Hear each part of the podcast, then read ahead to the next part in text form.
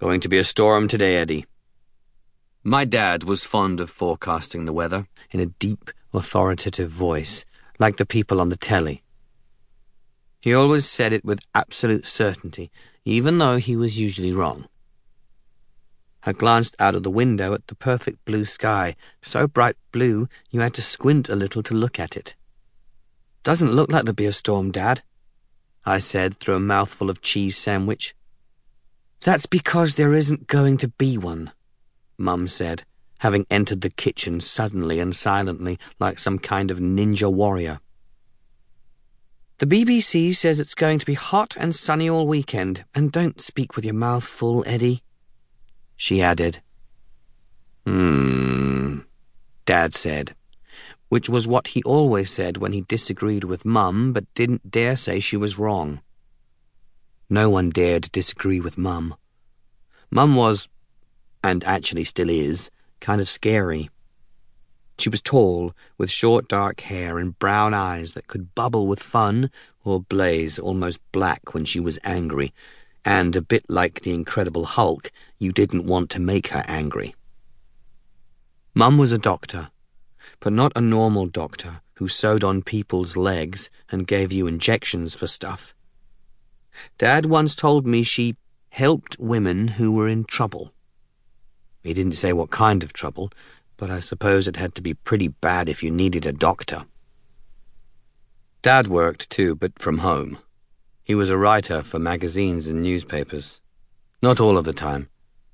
Sometimes he would moan that no one wanted to give him any work, or say with a bitter laugh, Just not my audience this month, Eddie. As a kid, he didn't feel like he had a proper job. Not for a dad. A dad should wear a suit and tie and go off to work in the mornings and come home in the evenings for tea. My dad went to work in the spare room and sat at a computer in his pajamas and a t shirt, sometimes without even brushing his hair. My dad didn't look much like other dads either. He had a big bushy beard and long hair he tied back in a ponytail. He wore cut-off jeans with holes in, even in winter, and faded t-shirts with the names of ancient bands on, like Led Zeppelin and The Who. Sometimes he wore sandals, too. Fat Gav said my dad was a friggin' hippie. He was probably right, but back then, I took it as an insult, and I pushed him, and he body slammed me, and I staggered off home with some new bruises and a bloody nose. We made up later, of course. Fat Gav could be a right penis head. He was one of those fat kids who always have to be the loudest and most obnoxious so as to put off the real bullies. But he was also one of my best friends, and the most loyal and generous person I knew. You look after your friends, Eddie Munster, he once said to me solemnly. Friends are everything. Eddie Munster was my nickname. That was because my surname was Adams, like in the Addams family. Of course, the kid in the Addams family was called Pugsley, and Eddie Munster was out of the Munsters. But it made sense at the time, and in the way that nicknames do, it stuck.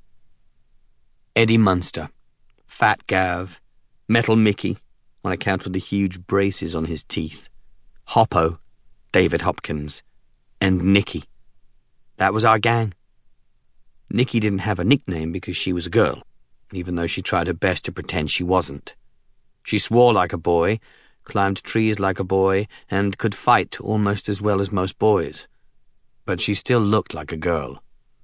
A really pretty girl, with long red hair and pale skin sprinkled with lots of tiny brown freckles. Not that I had really noticed or anything. We were all due to meet up that Saturday. We met most Saturdays and went round to each other's houses, or to the playground, or sometimes the woods. This Saturday was special, though, because of the fair.